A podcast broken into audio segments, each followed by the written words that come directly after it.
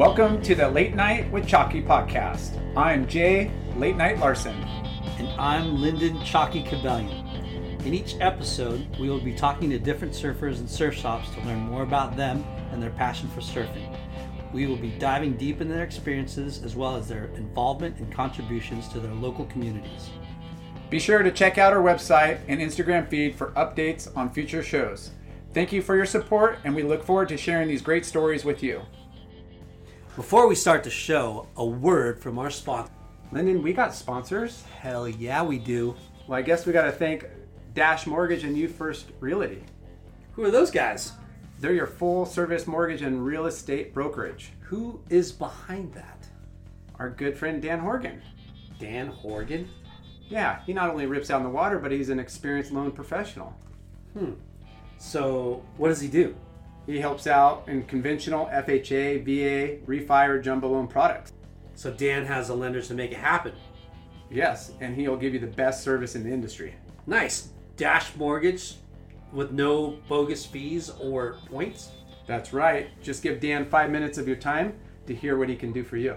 So who does all the real estate then? That would be me.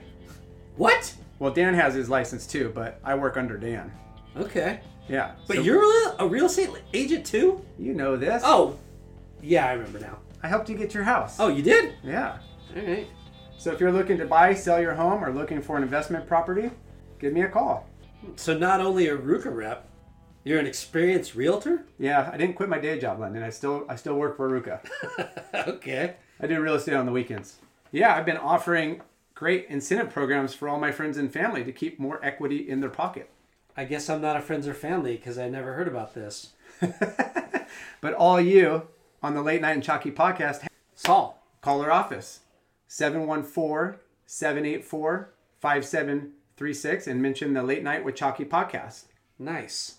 Anything else we know need to know about Dash Mortgage? Um, just our California Realtor B R E number, zero one nine nine three two four five. Okay, let's stop talking about real estate and mortgages.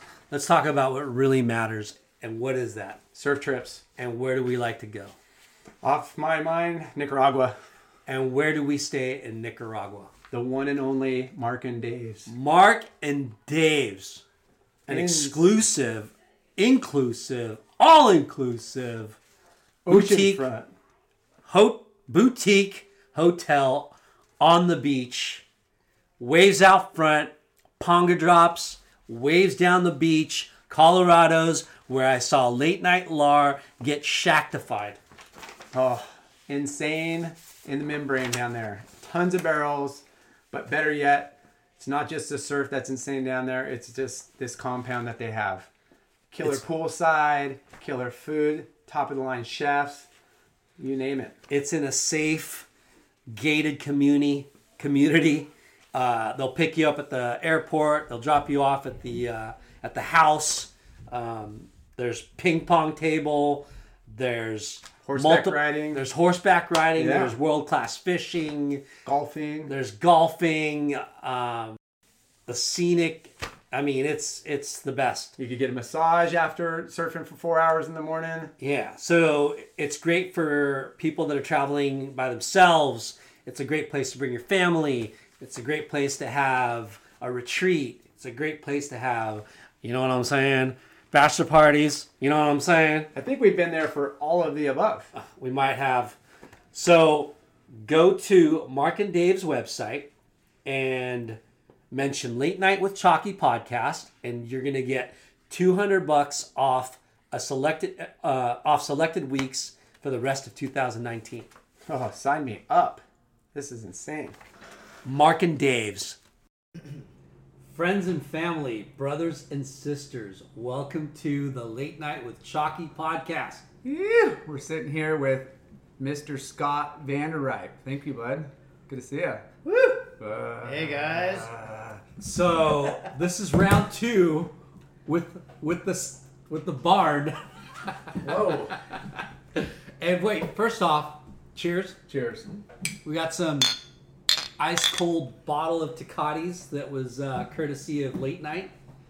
Um, yep. Thanks for being so hospitable. We're uh, at Casa Chalky. Kosachaki. And yeah, this is our uh, second sit down with Mister Vandernomics himself. Yeah, we had some uh, technical di- difficulties on the uh, first round, but um, but welcome. Thanks for coming and hanging out. Yeah.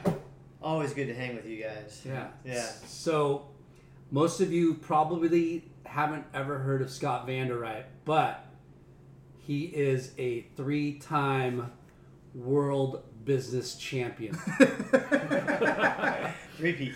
Three-peat. Yeah. So he is one of the guys that started Split Clothing. Uh, insane, what, late eighties, early nineties, two thousands brand. Surf, skate, snow, um, music. One of the original kind of uh, uh, action sports brands. Uh, also started, after that, he he started Crew. And after that, he started Supra. And after that, he's had his hands in a lot of different cookie jars. But talk about entrepreneur. He's a serial entrepreneur. And he's one of our great friends. And we're stoked to have him here. Yeah, yeah Scott. Cheers. Cheers. Cheers. All right. So, would you like to kind of... What's the first question? When did you start surfing? Okay. I started surfing back when I was probably a teen. I grew up in L A County. Didn't have a surfing family. It was kind of weekends at the beach where I got the bug. Uh, started boogie boarding. And I believe uh, back when boogie boards first came out, everybody was rafting or styrofoaming before that, so we got boogie boards. Did they have electricity back then? Yeah, I was just going to say, are you are you trying to date yourself right here? Uh, back, holy back, moly. Back in the day. Rafting. So, so this is seventies, right? This is late seventies, mid-seventies, whatever it was. And I remember when, uh, so we had family on the East Coast, and we would go uh, visit them. And our mom would put our, our boogie boards in a garment bag, like for a suit. To take over there. And carry them on the airplane. Because when we go back there, nobody nobody had a boogie board on the East Coast. And wow. We'd go back there and we'd carry our boogie boards. So. Yeah. Was it a More boogie? Or? It was a More boogie, okay. Yeah. And then, so that was the beginning. I used to do those, uh, the More Pro-Am, Sunkiss, comps, all that. Get your body on a boogie contest? Yeah, all that, all that stuff. Wow. What a, what was it, what kind of tag would you could say that? Like uh, slogan of... Getting the smile and confidence you've been dreaming about, all from the comfort of your home, isn't a total mystery with Bite Clear Aligners. Just don't be surprised if all your friends start asking, what's your secret? Begin by ordering your at-home impression kit today for only fourteen dollars and ninety-five cents. Bite Clear Aligners are doctor-directed and delivered to your door. Treatment costs thousands less than braces, plus they offer flexible financing, accept eligible insurance, and you can pay with your H S A F S A. Get eighty percent off your impression kit when you use code WONDERY at Byte dot com. That's B Y T E dot com. Start your confidence journey today with Byte. The spirit of performance is what defines Acura. And now, it's electric. Introducing the Z D X, Acura's most powerful S U V yet. Crafted using the same formula that brought them electrified supercars and multiple IMSA championships, the Z D X has track-tested performance that packs an energy all its own. Unlock the energy and order yours at Acura dot com. Some sort, but... Get your body on a yeah, plane. Yeah. You remember that? Yeah, I yeah, yeah, bottom, yeah, yeah, I remember it. It will go surfing today. Um, and wow. then, then then it evolved in surfing. Uh, when I... So there was a couple shops by my house.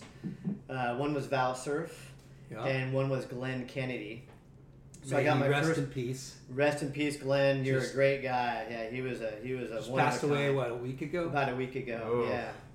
Really? So yeah, yeah. Stopped by the shop last week and just said a few words, just because a little visual out, visual outside. But the shops we go to, I got my first board from Glenn.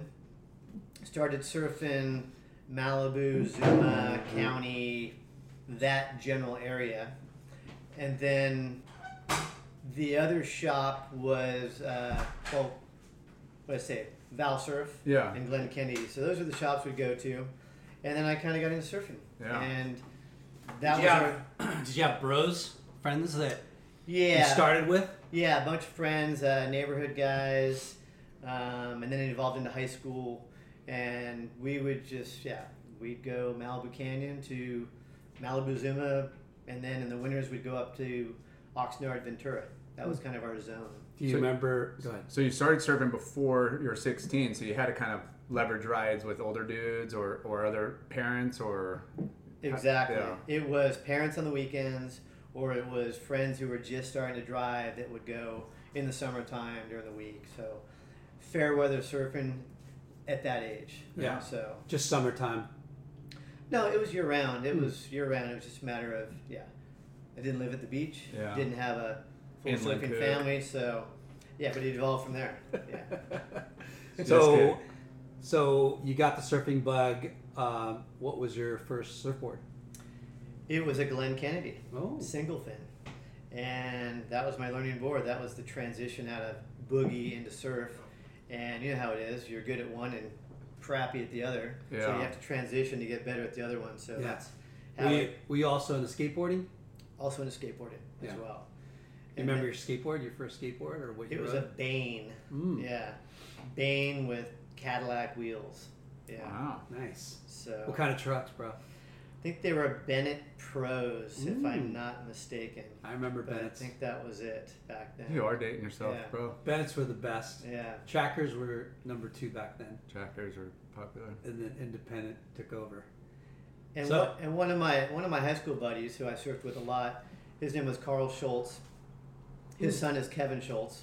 They live in San Clemente now. Yeah. His he, uh his, he just had a big Big air at the uh, yeah. in Waco. Yeah. At the Stab High contest yeah. in Waco. No, he's Le- on it. He's, legit flip. Yeah. Legit flip. For sure. Yeah. That thing was Gnarls Barkley. And and so, and Carl's uncle, I believe that's how he termed it, was P T. So when I was in L A County. Peter Townsend? Peter Townsend. Huh. And they were running Bronze Dossiers out of Huntington at the time. Him him and Ian Carnes. Kanga. Yeah. So he was getting Bronze Dossiers, so we were L A County, so we'd come down to Huntington, call it weekends, call it summertime, and then I think his he was related to Troy Bishop as well, so I knew that crew. It was yeah. through Carl's mom, and so that's how we kind of got affiliated with Huntington mm. and the Huntington surf scene. And then from there, I graduated high school, and I went to college in San Luis Obispo at Cal Poly. So then I started migrating north. And so I'd do the drive north from L A through Santa Barbara to S L O yeah. and back and forth. So I started getting a little bit of a feel for the point breaks up in Santa well, Barbara. Before we get into that, did, when you you were surfing high school, did you start getting into surfing contests, or was there local contests that you started doing, or that wasn't your thing?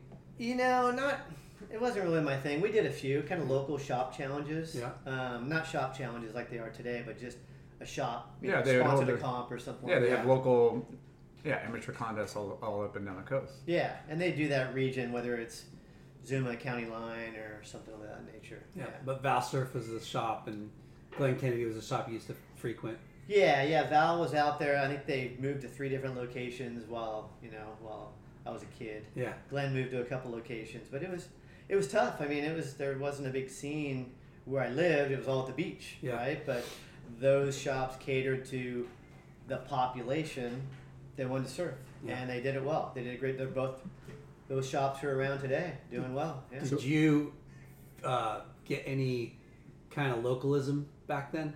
Did you feel any kind of H B must been gnarly? You know, um, there was there was an element of it. Um, There's a couple um, incidences that we came across. And it was more of a just. It was more of a verbal. Just you yeah. know, there was no beat down. Well, there were some few beat downs. Yeah. If you're but disrespectful and being a coup, but yeah, like but if you're just showing up, back then kind of like a little bit heavier than it is now. With, yeah.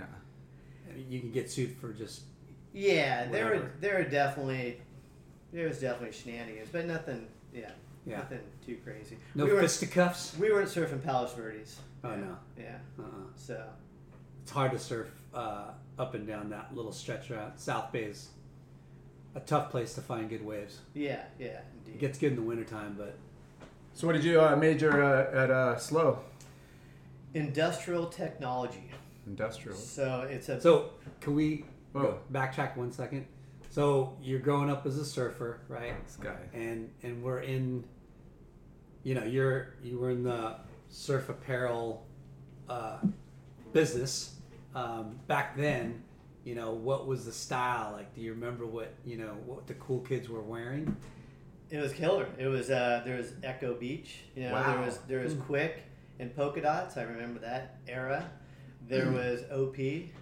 There was um, was Gotcha around then. Yeah, Gotcha. Yeah, that was kind of the era, but I think Quick was the one that stood out the most. For sure. Back Sunday. Then. But yeah. You also had that O'Neil. Mister Zog Sex Wax T-shirt. Yeah. Oh, indeed, long long sleeve. Yeah. And then with your. With your super short O P cords, for sure had yeah. to have those. Yeah. What yeah. you what shoes did you wear? Vans. Yeah. Yeah, it wasn't Cons. It was Vans. Slip-ons. It was Vans and Nike. Yeah, Nike high tops. Yeah. Slip-ons. Uh, not so much. Lace up. Hmm. Yeah. Okay. Yeah. What What about some like going out pants? Some of the, those Velcro waist Jimmy Z's. Oh yeah. You know? Yeah, I think, but it was still kind of five oh one, Levi five oh one. Um, and then I know O P came out with their pants, their cord pants as well. Puka shells? Puka shells, yes. Lightning yeah. bolt? Lightning bolt, hang ten. Yeah. Hair parted in the middle. Yeah. Gold feathered? Just sun bleached. How do you yeah. get the color? Oh, sun in, yeah. yeah. That's funny. That, right, that, so, that style's coming. It's all back right now. Yeah. Well, partial. You know, yeah. It's kind of a mix of eighties and nineties grunge and a little hip hop now. I don't know. It's kind of a weird mix of. So style. Boom, you go to San Luis Obispo, right? Yes. And and wh- what was your question? Uh, what would you major in? Yeah. Yeah. Industrial. Vandernomics, bro. Yeah. Yeah. So I found this major called Industrial Technology, and it was a major that was a hybrid of business management and engineering. Say it again. It was a hybrid. It was a business. Com, it was a major combined of two different. What was the major again? Industrial technology. Industrial technology. So it mixed business and engineering. So you could have engineers that were getting educated in the business world, and you could get business majors that could get educated in product development and engineering. So they kind of worked well together. It was a pretty good. What What was the the the career path that uh, industrial technology, what, what was that going to, what kind of career was that? Well, it was super what kind well, of job? It was well-rounded because you could do, uh, I mean, it covers the spectrum. You got design engineering, right? Call it mechanical or, and then you have business, you know, econ, accounting and all that. So it kind of educates you to kind of look at, look at the whole spectrum. Yeah. What so what it, did it you was, it was technical. Yeah. What did you want to be when you were going to school? Like what did you think you after you graduated what what were you going to do?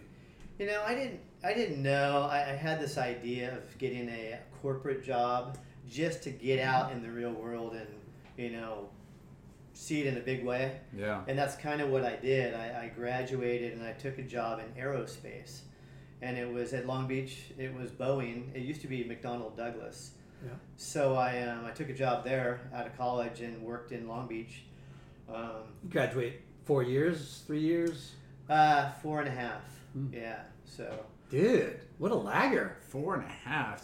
Yeah, you know, it was a little too fun I'm in the beginning. I'm super, di- you yeah. know, I, I'm kind of disappointed. I thought you would have been uh, a four-year, maybe even less, magna cum laude. Whoa.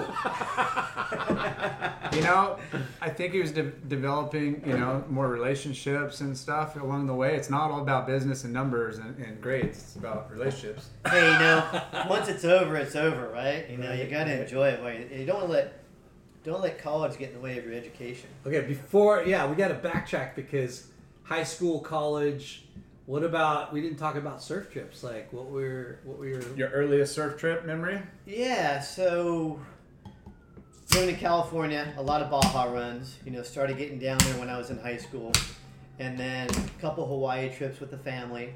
Nice. In high school, so surfing Maui, Honolulu Bay, Lahaina, you know, over in the Hukipa side. You, um, you have a brother, or you had a brother. And, a sis- and you have a sister, right? Older brother, younger sister. Yeah. yeah. Middle child. Yeah. Did he surf? He surfed a little bit, and we'd surf together.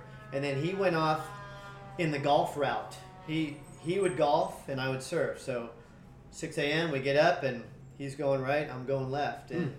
he golfed and splitting the peak, bro. Yeah, so he took that path, and yeah, I just surfed.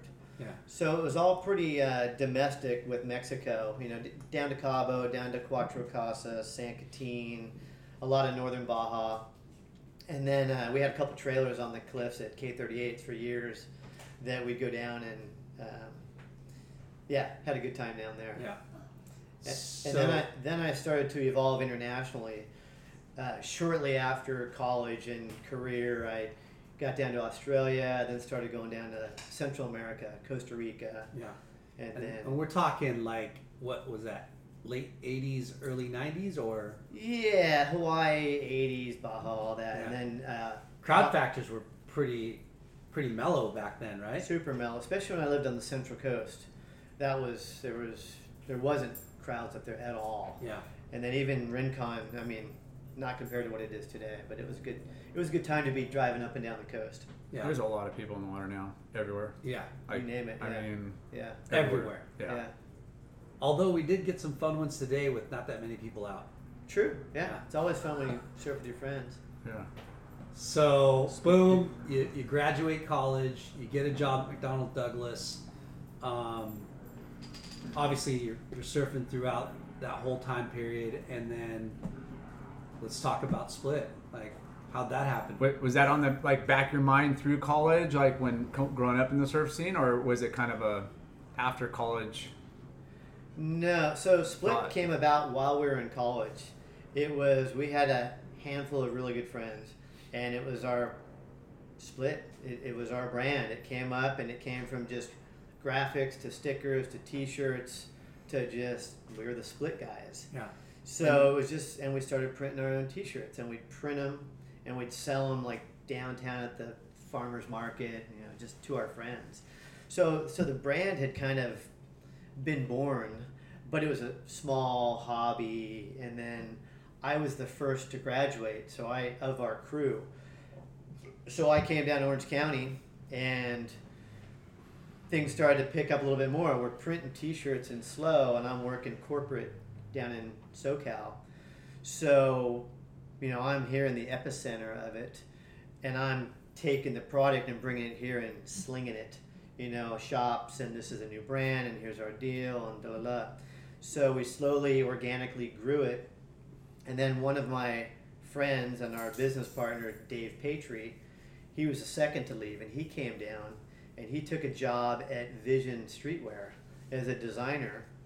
And then he went from Vision to Gotcha and M C D. And so we were running Split in Orange County, and our other friends were either still in San Luis Obispo or they went up north, and we just kind of had this posse. Kind of spread out, but started to get some, some wings under it or some wheels. And then, so Dave's working design, design and Split, and I'm working kind of production, logistics. And he's living in Newport, I'm living in Seal Beach. And we're kind of back and forth. So I'm trying to get this stuff made. He's designing. We're kind of working together. Yeah. Eventually... What's, what's the uh, meaning behind Split? So Split was a word we used a lot in college. Uh, I know it, a lot of influence was derived from the Clash song, Split.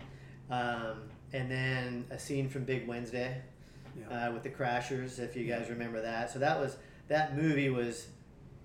our era yeah. and really influential. Big Wednesday. Yeah, Big Wednesday. I mean, P T was tight in that, so we yeah. got to know him and that whole element. But Split just kind of became the word, the phrase, the brand.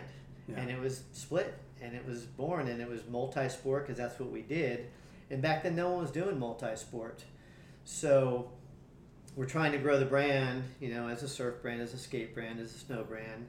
And eventually Moto came in as well, and we're trying to grow it with all these disciplines and trying to market it, which, you know, back then it was all print media, so it's really hard to pay for ads and all the publications yeah. and have your athletes and salaries. And so it, go, going back when you first started Split, you're making just t-shirts and hats, right?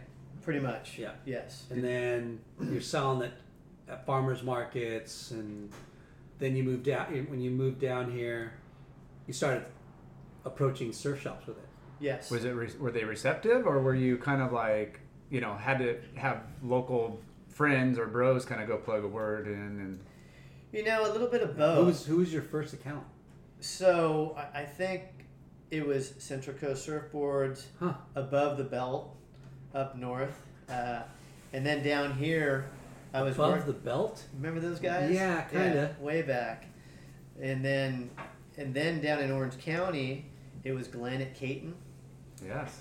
Harbor Surfboards, In Flight, a little bit of Jax, a little bit of H S S. It started to root in kind of our own backyard. And then it evolved, you know, it spread out down to Laguna and up to the South Bay, and yeah. it slowly started to go. Then but it, first it was just surf. Right? It was just surf. Yeah. Yeah. Surf, a little bit of lifestyle. So when, what uh, what year was it when you started? You remember? S- yeah, so I left college in eighty-eight, and then it was just a an idea. We did the first A S R trade show in eighty-nine. Oh, wow. In January eighty-nine in Long Beach. So within a Pretty year, quick. You went from starting a brand to, to the biggest trade show that you needed to be at. It was the biggest trade show. It was probably the peak of A S R. It was so big and popular back then that we were an add-on, and we were like down in the dungeon. We were like in this add-on room at the very last booth of the whole show. But do you remember how much it cost? Probably. No, I don't really know. But I'm thinking it was pretty cheap, like twelve to fifteen hundred bucks. Yeah. Well. Yeah. That's, that's a lot, lot of money yeah. for a startup brand. A startup brand. Yeah. yeah. Yeah.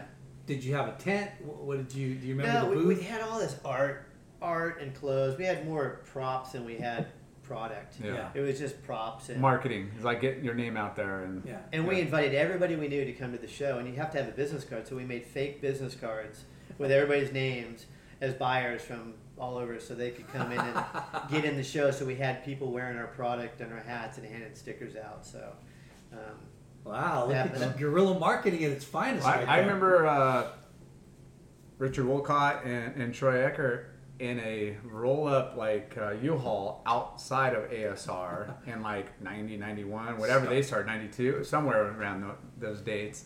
And they were just, again, just handing out stickers and T-shirts from the back of a U-Haul. Like, yeah. oh, I yeah. mean, that's what you did. You went down the where the buzz was, which was A S R. Yeah. yeah. You know, whether you could afford to get in or not, and it's just about getting your name out there. And that's funny because that that's practically all, well, what is that? Only a couple years. They started in ninety-one, right? I think ninety-one. Yeah. Yeah. Yep. And back then, guerrilla marketing stickers—that's what you did. But then it got to a point. A S R was like, "Hey, don't sticker these convention centers up anymore. If your yeah, stickers are up, you're getting fined." So it, it kind of like, which is good. It was kind of getting, to, it was getting a little ridiculous for a while. So was that first eighty-nine A S R show a success? You opened up a, a bunch of accounts, and yeah, that was the start. That was that's that. That meant let's do this, and it was a it was a tough road. I was still working corporate. Dave was working for another company, so it was on the side. It yeah. was a side business. How long did you work at McDonnell Douglas for? About three years, I think okay. it was. We finally got Split going to a point, to a level where, you know, we were starting to. It, it was demanding more of our time, more than half of our time. So Dave and I both. At that time, it was just Dave and I, and I believe Scott Bailey came in the picture as well because he was a friend of Dave's brother. And he had came in, and when we were trying to start Split, we had to borrow money from friends and family. And Scott Bailey was a friend that put some money in, and then he moved to Europe and was working in Europe. But when he came back, he he wanted to get involved. So he lived on my couch. He came to Seal Beach and lived at my house and helped with the business. You know, we're shipping, folding shirts, making stuff. So, so then Dave and I quit our jobs and said, let's just do this full time. So we hopped in his van and we drove to Utah for a week and just went snowboarding. Said, let's just go snowboarding and figure this out. And we did that for a week and we came back. And snowboarding is fairly new too, right? Like it, it was it was pretty new. In fact, I'll date myself again. I got my first Burton. It was wooden. And I don't know if I got it from Val Surf or from Glenn Kennedy, but it was way back in the day. And I remember taking it to Mammoth and getting pulled over by the ski patrol, kicking me off the mountain, saying, if I catch you on this mountain with that thing again, you know. That's so yeah. It was a wooden Burton, and uh, that's how it started. It was Tom so, Sims. And what what year was it when you were like, What year was that? Near two or three that you quit McDonnell Douglas? It was yeah, year three, at least three years. Yeah, yeah, it was early nineties, I think. Yeah, okay, maybe ninety. Were you going to McDonnell Douglas being like, I so don't want to be here. I'm focused. Like all your like thought process was on Split, or you're just juggling both. Just I mean, you needed the, the income, so you had to be there. I yeah, I needed the salary. It covered healthcare, all that. It had all the all the pros. But what I did was, I think a year prior, I took a position on the night shift. I took a swing shift. So I'd work nights at McDonnell Douglas. Mm. So then I'd run Split all day. And I'm, I'm in L A, working at factories, getting material, doing all that. So I was kind of like, yeah, double, burning the midnight oil. You hear, you hear that, kids? Blood, sweat, and tears right here. Yeah. Blood, sweat, and tears. Nothing comes easy. So, so we, yeah, so we did that to a point where we couldn't do it anymore. It was to a point where I couldn't stop working Split at three p.m. to go to work. I'm like, hey, I need five more hours. Yeah. So then it started to evolve. So we quit our jobs and we just went full full bore, right back to college macaroni and cheese. And yeah. So what did your parents say? So um, by then I was twenty-something or other, yeah. and uh, they knew the brand. They knew the passion, they knew what we were doing, you know, yeah. every, that's what everybody got for Christmas was t-shirts and stuff that didn't fit anymore, you know, so. Samples. Like, yeah, yeah, every, every member might want to hold on to yeah. this one. This is a one of yeah. a kind. yeah. So, so what was your first like profitable, like, damn, we got, we got a brand here. Was it an account or just you, season after season, it just was growing exponential or? Well, two, two things happened. Uh, First of all, the, the market was changing. It was getting to be a streetwear vibe. You know, surf was kind of in a weird funk. I mean, O P was kind of going through a funk. Uh, surf, Big Surf was it was there was a recession going on, so there was room for new brands to come in because the old brand, the big brands, were having to scale back. The lead times were long overseas, you know, manufacturing. So there was room for new yeah, brands. You were making everything domestic, pretty much. Then, making right? everything domestic. We had a pretty quick turn. So we started making, because back then, remember the brand Cross Colors? No. Cross Colors. It was uh, a yeah. bunch More of... More like a hip-hop. Yeah, so that was going on. Brand. A lot of bright colors, bright graphics. And so we said, okay, let's get into the denim game. Mm-hmm. So we started to make some denim. And I, so to do it, we needed some money. So I had a four oh one k plan with McDonnell Douglas. And I think I had like ten k in it. So I go, why don't I buy the denim, we'll get it all sewn up, and we'll, you know, once we sell it, then I'll pay myself back and I'll be good. It was like sixty, was it back then, sixty, ninety days to pay it back without a penalty? I think you had ninety. It, it was just, it was our lead time of how quickly we could produce it, sell it to a retailer, and have the retailer pay it. Yeah. yeah. So yeah. It, it was going to take a few months. So I said, I'll pull it out of four oh one k, take a hit, which no one advises you to do, right? No, right. So I did that. And we we bought P F D denim so we could sew it all up and then dye it the colors that we wanted.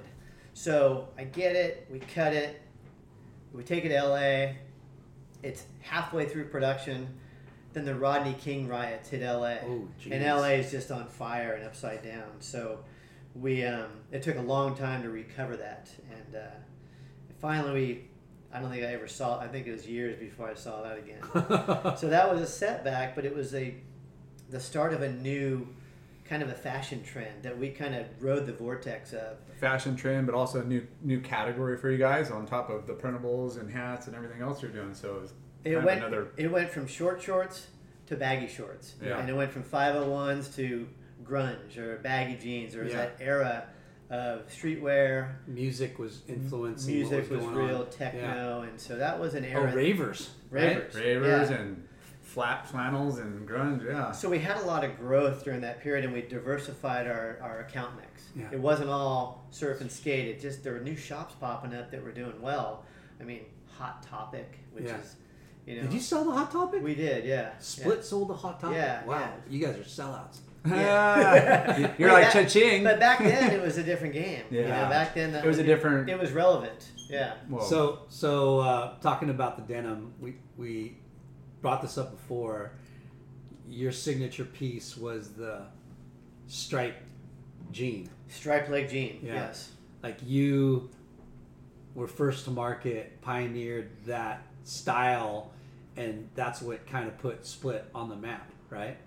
That was our volume piece. Yeah. That that came on, and you know, aside from tees and you know hats, that was a cut and sew piece that gave us some traction that yeah. accounts couldn't get enough of. So yeah. that gave us a lift as well. Yeah. That gave us some growth. It was, uh, you know, certain brands come up with certain product that they're known for, and Split revolutionized denim kind of back then with with the, you know, who who whoever started that. I mean, you guys were the ones that started that, and that was like every kid had to have a pair of Split side stripe jeans. So I remember, so no one was doing denim. It was kind of a chino vibe yeah. before that. So we started doing denim, and we started doing big denim, extra large denim. And I remember we had a shop in, in Florida, Orlando, Groove Tube maybe? Yeah, yeah. And that was Shaq. Shaq was playing for Orlando Magic. And we were making big jeans. And he's like, I want those jeans. And so we're Shaq? making we're making custom jeans for Shaq. Shut up. Serious. So wow. yeah. four pairs together. So he'd be we'd see him at the Surf Expo trade show rocking Split jeans back in the day, back in the nineties. Do you have photos of this? Because if you don't have photos, it didn't happen. Okay. I don't know. Yeah. I didn't think I had digital anything back then. Uh, I don't think I had a cell phone. So no, pager. Yeah. So when did you start branching off into the other Uh, cultures, surf and skate, or skate and snow? So snow got big. We had a snow team, we had a snow line. Uh, we made really good snowboard apparel, and snowboarding was fickle because of the weather patterns. Yeah. It was, you know, you'd have two great years, maybe three, and then you'd have two or three bad years. So we did it for a couple years, and then we kind of got out of it. Yeah. So it, it was, was just, it was a separate division. It was called a different name too, right? At first, we launched it as a, a, a brand called Bent Saw, and then it just became Split. Yeah. So, and it was a good brand. We we brought in Eric Frey from Long Beach, and he was a great designer. He was working at Seoul back at that time. Chippa Slippa. Yeah. Chippa. If, if I have to explain it to you, yeah, yeah. you won't understand. So he came and designed the, the apparel brand. He did a great job, and we ran that for a while. Yeah. Snow team. We were all big snowboarders. Because at that time, Split was like a new, cool, up-and-coming, like, you know, you had Soul, you had Stussy, you had, what other, like, weird... Fresh Jive. Culture, a counterculture was kind of coming out then, too. Vol- yeah. Volcom was Fresh just mentioned. Yeah. Yeah. Yeah, so you were like the new school brands of that day, of that twenty-four seven. Yeah. Remember those S M P. Guys? Yeah, yeah, S M P. Yeah, there yeah. was a new era. Yeah. And then, and then it evolved from the fashion. Then we got into moto. Because moto yeah. was like going freestyle, and you got all these like personalities yeah. versus guys that just raced, you know? Like you had the racing tour guys, and even in the surf culture kind of had that. The skate, they all kind of went from yeah, you, ramp to Let's street. Talk about that, like all the heavy hitters you had on that you sponsored. Like for surf, you had... McCalla Jones, you had uh, Shea Lopez, Lopez, Sean Yano, Mikey Riley, Mikey Riley, Sean Yano. Yeah, that's funny. We we had a good little Grom phase when we first started Split, and I was living in Seal Beach. I lived across the street from InFlight, over by Magaw. And all the Groms, I was running Split out of my garage. So they just combine and hang out every day? Yeah, Dave, sh- Dave, Dave Patrie was living in Newport, and I was trying to run a warehouse out of my garage. And at that time, the uh, the Seal Beach local Groms were... Uh, a little sticky bench? the the Seal Beach local Groms... Butt it, right now. It was Mikey Riley... Thank you, sir. Lou Carrion. Artist extraordinaire. Yes. Troy Tecklenburg. Heck no. Um, Potter. Um, Travis, Travis Potter. Travis Potter. There was a, a kid whose nickname was Psycho, and another kid named Devin. And they were like the Seal Beach local Groms that I remember from either late eighties, early nineties. Yeah. And yeah, they were a good group. Any Huntington dudes? Yeah, a lot of Huntington. Well, they weren't all Huntington, but they were all from around Huntington. Yeah. I know it was, it was Chase. These were A Ms that were really Chase good. Chase Newsom. Chase Newsom. Yeah, who helps uh, us out on uh, our website. Brady yes. Shemke. I yeah. Um, that's so funny. Jason McDonald, uh, just a bunch J-Mac. of J-Mac, Gus then, Buckner, Joel Nelson, yeah. Steve Foley. That whole crew was on the program. But I remember, I think Jason Nonamaker rode for you guys too. Always saw the logos on his board. Number one team rider. Surf like Curran. Yeah, so those Groms would come by, and I think they'd even kind of sweep the garage and give them T-shirts. But they were a good bunch of kids. And yeah, from the Groms, I met the next tier. I met Joel and Gus and Steve Foley. And then I got tuned into the Harbor Chaz Stamps group for boards, which was a, which was awesome. And then that was, and then I kind of migrated from Seal Beach, and I moved to Huntington Beach, and then I ran point in Huntington for a while. Nice. Oh, then we, yeah, then we moved out of the garage and got a warehouse. Got a real warehouse. Yeah. In Huntington. How was it like growing as like a young brand, and then like primarily a Southern California brand to probably a California like West Coast brand, and then you're you know like. adventuring east to like I mean yeah. where Utah, Colorado, because of snow and that lifestyle was probably pretty good. But was yeah. there a show? Did you go to what's this show on Surf Expo. Surf Expo and stuff? Did you? Yeah. So the way we spread and the way we grew, I, Orange County was great, well received, it worked, and then California became you know all of California. Then to get the surf business in Florida was great. But then New York started to pop because it wasn't surf, but it was kind of fashioned. We do the the show at the Jacob Javits Center up there at the New York, uh, whatever show that was back in the day. We do trade shows in New York. So we do New York, Florida, California to get the nation, you know, to go nationwide. And then we started moving into the U K. And then eventually we moved down to Australia. We set up a licensee with the guys from Har- or, uh, the guys from Hardcore. And they did Globe, oh, yeah. Stussy, Massimo. The Hill in, Brothers? The Hill Brothers, yeah. Okay. So we worked with them to get Australia going as well. So we had Europe, Australia.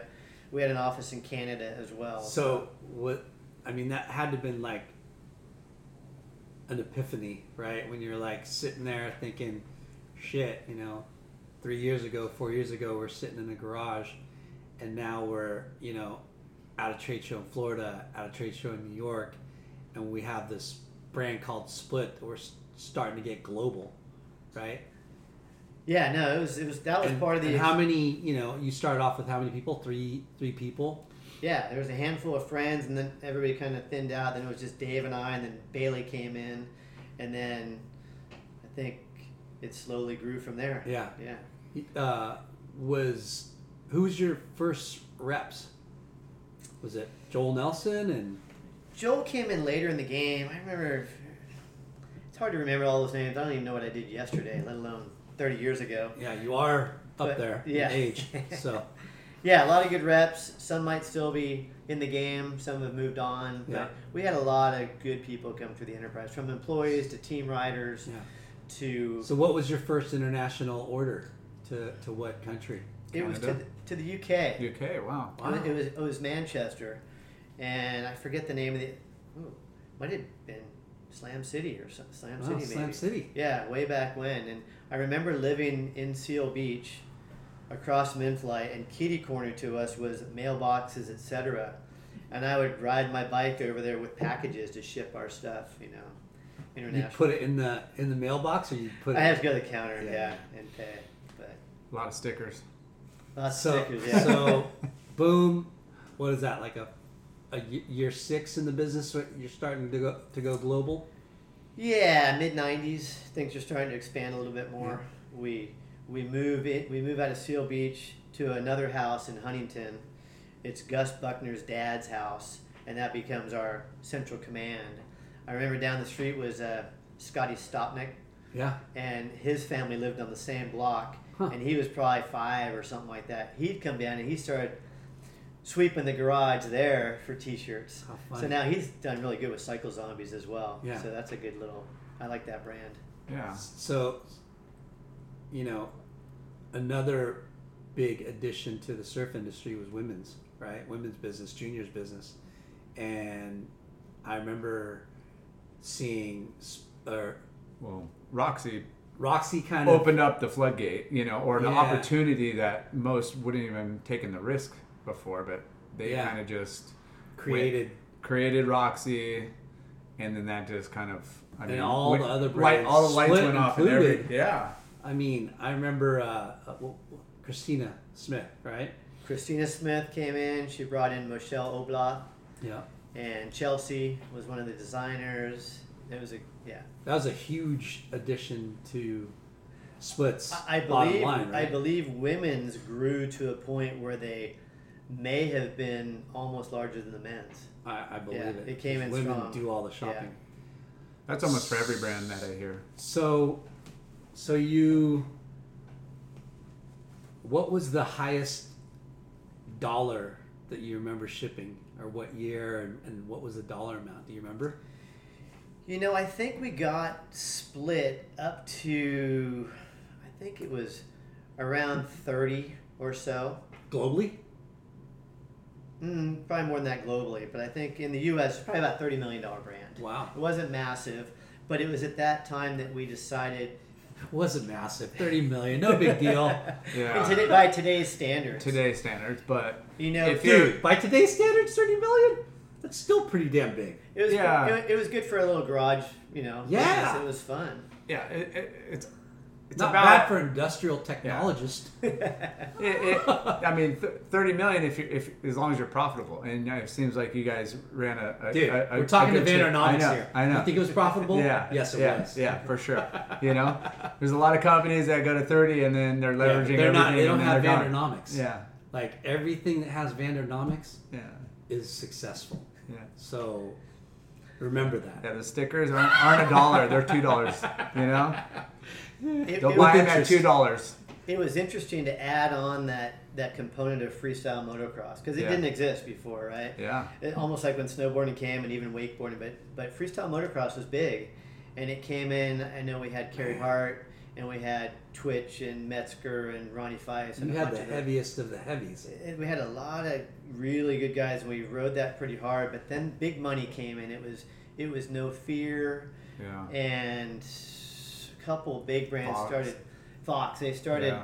We Alpine couldn't. Stars. We couldn't compete with the salaries that they were starting to pay. They saw these arenas being sold out, and these athletes that needed big money because their career was going to be a little short. I mean, those guys got wrecked. I mean, oh, yeah. So, so they were paying big money, and I know that Carrie Hart was on our squad, and I think he did X Games and did the first backflip in competition. Yeah. And I think next day, No Fear just took him. And so there's another cool, interesting story too. You had Michael Stipe of R E M uh, invest in the company, right? Yeah, there was a point where we were still in the garage, and we had met uh, through a friend of ours that worked for Warner Brothers. He just had Michael Stipe's info, and we just sent him a box, a care package, small box, tees and hats, and he just just to stoke him out. And you're a fan of the music, like it's just like, yeah. well, I, I'm. In, it's not going to cost us anything. Let's just send him send a box. Him a box. It was uh, yeah, small postal. You didn't in return think like we sent him a box. He's going to invest in our brand. It was not even. It's just about promoting the brand. Yeah, here you yeah. go. Yeah. And so he uh, like he's a frontman of one of the most popular bands brands in yeah. in music, M T V all the time, right? Yeah. So shortly after, he actually uh, he actually called us and said, "Hey, thanks a lot. That was great. I like what you, I like what you have, and next time I'm in, in L A, I'll call you." So about a week later, we see him on M T V Live, you know, wearing Split, wearing a Split T-shirt, yeah. doing a Greenpeace piece or something, an ad or a commercial. Sick. So then he, we hear that they're filming a video in L A. And did your, did your uh, well, you didn't have phones back then. Did you? Was your beeper you was your beeper your... blowing up? Yeah, people call you up like, dude, I saw Split on M T V. Because it's weird. Because R E M today, you don't even hear it. I don't even know if the kids know it, but R E M was pretty was big huge. back in that huge. day. It was. That was a Losing big, My Religion. That was a big what, what rock and roll band. Oh, yeah. It's the End of the World. Yeah. Yeah. Yeah, they, they were, were huge. huge. So he came out and he called us and said, "Hey, I'm in L A. If you guys want to come up and meet the band." We said, sure. Friday night, downtown L A. We went up, brought a bunch of Twist clothes. My arm. All right, let's go. So he was staying at a hotel, and so the, the band's doing interviews in the Rose Garden, and he calls us over. We meet the whole band, give them some clothes, high fives. It was cool. And then I told him, he called the next morning and he said, he said, hey, I want to say thanks a lot for the clothes. And I picked up the phone. The phone was in the garage, which is our warehouse. And, and he said, hey, if you guys ever need any help, let me know. I said, well, we're putting an investor package together now. He's all, make sure I'm the first one to see it. You're kidding. So we put together just a little deal, and that got us out of the garage and into a small warehouse. How much did he invest? I don't remember. Come but, on, make up a number. But it was a he came. Hundred thousand dollars. Numbers aren't important. Hundred thousand dollars. Come on. He came in as a limited partner and added some value. He was a partner. Limited partner, meaning okay. he didn't have, but but he was part of it. And he he like he had a platform to submit ideas, and he was really creative. So what he, do you think? Ballpark, ten thousand, twenty thousand? I don't know. Lynn is a numbers guy. Yeah, yeah. I don't know. Yeah. You got you got to get to the next level. I, there, this there, this episode would be a lot more exciting if you told me a number. There are some. Okay, there were some zeros. I just don't remember how many. Six. Yeah. Yeah. Six zeros. I don't know. Yeah. Yeah. Probably probably in that in that era it was probably. But but still, then the, yeah. the brand we're still in the garage. You know, we just needed a little kick to get us out into a warehouse, and then from there we grew, and we were in an industrial park over on Gothard and Heil. And we got the smallest unit in this new industrial park. And it was perfect for us. We had an upstairs design and a little warehouse, just enough to get going. And then we grew out of that, and then we moved into, from there we moved to the biggest unit in the industrial park. Same same complex? Same complex, from one end to the other. And then we expanded over there, and then we grew out of that, and then we finally moved to Santa Ana, to a bigger, and things were really going pretty well. So, so as that entrepreneur... business owner, you know, walk us through that. You're like, okay, this brand has gone from a garage to, uh, you know, nationwide nationwide dis- distribution. Now it's a globally distributed brand, and then you you know you put in Michael Stipe. You, you're like, you have a surf team, a skate team, moto, a moto team. You're just like, no. What were your like thoughts? Like, did you have did you have an were you like holy crap an end game, like, I, I, a number where you'd be like, hey, if we could just do this every year, I'd be happy. Yeah. Like we could make like, this salary, you know, like initially do you do you, you think about selling? Do you you don't know the ceiling? You're just like at, at that time we didn't know the concept of end game. Yeah. Right? Hey, you hear a talk if someone were to buy us, great, but we weren't building a business for an end game. Yeah. It, we were passionate about it, and you had to live it because you know, it's not all rosy. If it's your own company, you're the last to get paid. Yeah. Right? And you have to grow to a point. You have to outgrow the garage. You have to outgrow the building. You have to manage your payroll so you're not over payroll. And you got to have checks and balances. You got to grow a business. And you learn that. I mean, that was that was our personal M B A. You yeah. learn by doing it. Yeah. yeah. So and, out of the the three people, you know, Dave Patrie, Scott Bailey, Scott Vanderwijk, what roles did you guys play? So in the beginning, we all wore all the hats, right? That's just the way it was. You do everything. You have to. You, know, you, you kind of manage production and logistics and stuff like that, for the most part. Yeah. So what we did, so the way it finally the cards fell, Dave was the most creative. He was a real. He's still a super creative guy. He runs a, a shop down in. Uh, Lucadia area called uh, Seaweed and Gravel. So really rad shop with vintage surfboards and motorcycles and apparel. So he, he became the creative guy. And then Bailey was more of the numbers guy, like financial numbers guy, accounting, uh, that that realm. And I was more logistics and manufacturing. So I would run production, logistics, shipping, kind of ops stuff. Yeah. And so we all, those are small buckets that hold a lot of responsibilities. Yeah. That's kind of where we all fell at that time. Yeah. Yeah. And then it gets to a point for a business uh, advice, you want to start hiring people that are better than you. You know, you can't leave your pride at the curb. When you want to hire someone to do something, you want to hire someone that's going to add value. I mean, there's certain positions where you want to train and yeah. have them do it your way. Yeah. But you get to a point where you want to start hiring people that can add value yeah. and do it yeah. better than you. You don't have to babysit. They're taking the yeah. initiative. They're they're like, hey, this is what we're going to do. And you're like, okay. And, and as an owner, you can do that because yeah. they're not going to take your ownership. Yeah. As a manager, some managers don't want to hire someone better than them because they might take their job or whatever. Yeah. But th- that was kind of generally how the responsibilities uh, fell. Yeah. yeah. And that's great advice because, you you know, a lot of entrepreneur, successful business people say that, right? Hire smart people and get out of the way. Well, that, and it's really hard right? to get, give give up stuff to, you know, like yeah. delegate. delegate. Yeah, like exactly. Like, for you know, sure. And, you, and once, you, once you feel you, like you're losing control. Once you can get used to that, you're more productive. If you yeah. can delegate to someone who's capable and responsible, that's where things start to. Because at the beginning, like yeah. you said, you're all wearing five hats. Like, seriously, four out of those five hats you needed somebody else to do because it's a waste somebody of time. Else done yeah, it, but, you know, but yeah, you yeah. don't, you can't afford it. And every department has its own set of standards. Yeah. If you're designing, you're creative.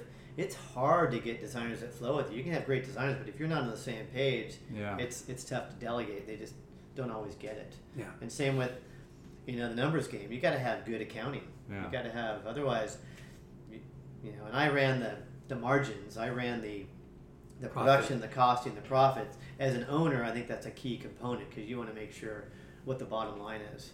So yeah, yeah. That's, so that's what it was. So all right. So Split. You you take it to a a level of business, and then so what what led to you guys eventually letting it go or licensing? License, yeah, licensing it out. So what we did, the we had pretty much maxed out our building. We were the business was good. We were doing big national business with, you know, PacSun and Macy's and Hot some, Topic. No, no, I think that, that era had passed. But we were doing we were doing good big box business, Tilly's and everything. And so we were Chicks. We were goods.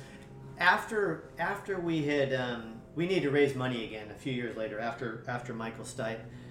We grew to another point where, hey, we grew out of our building. We want to keep growing. Let's find some capital. And we met the guys from Ray's Apparel, Jim Stark.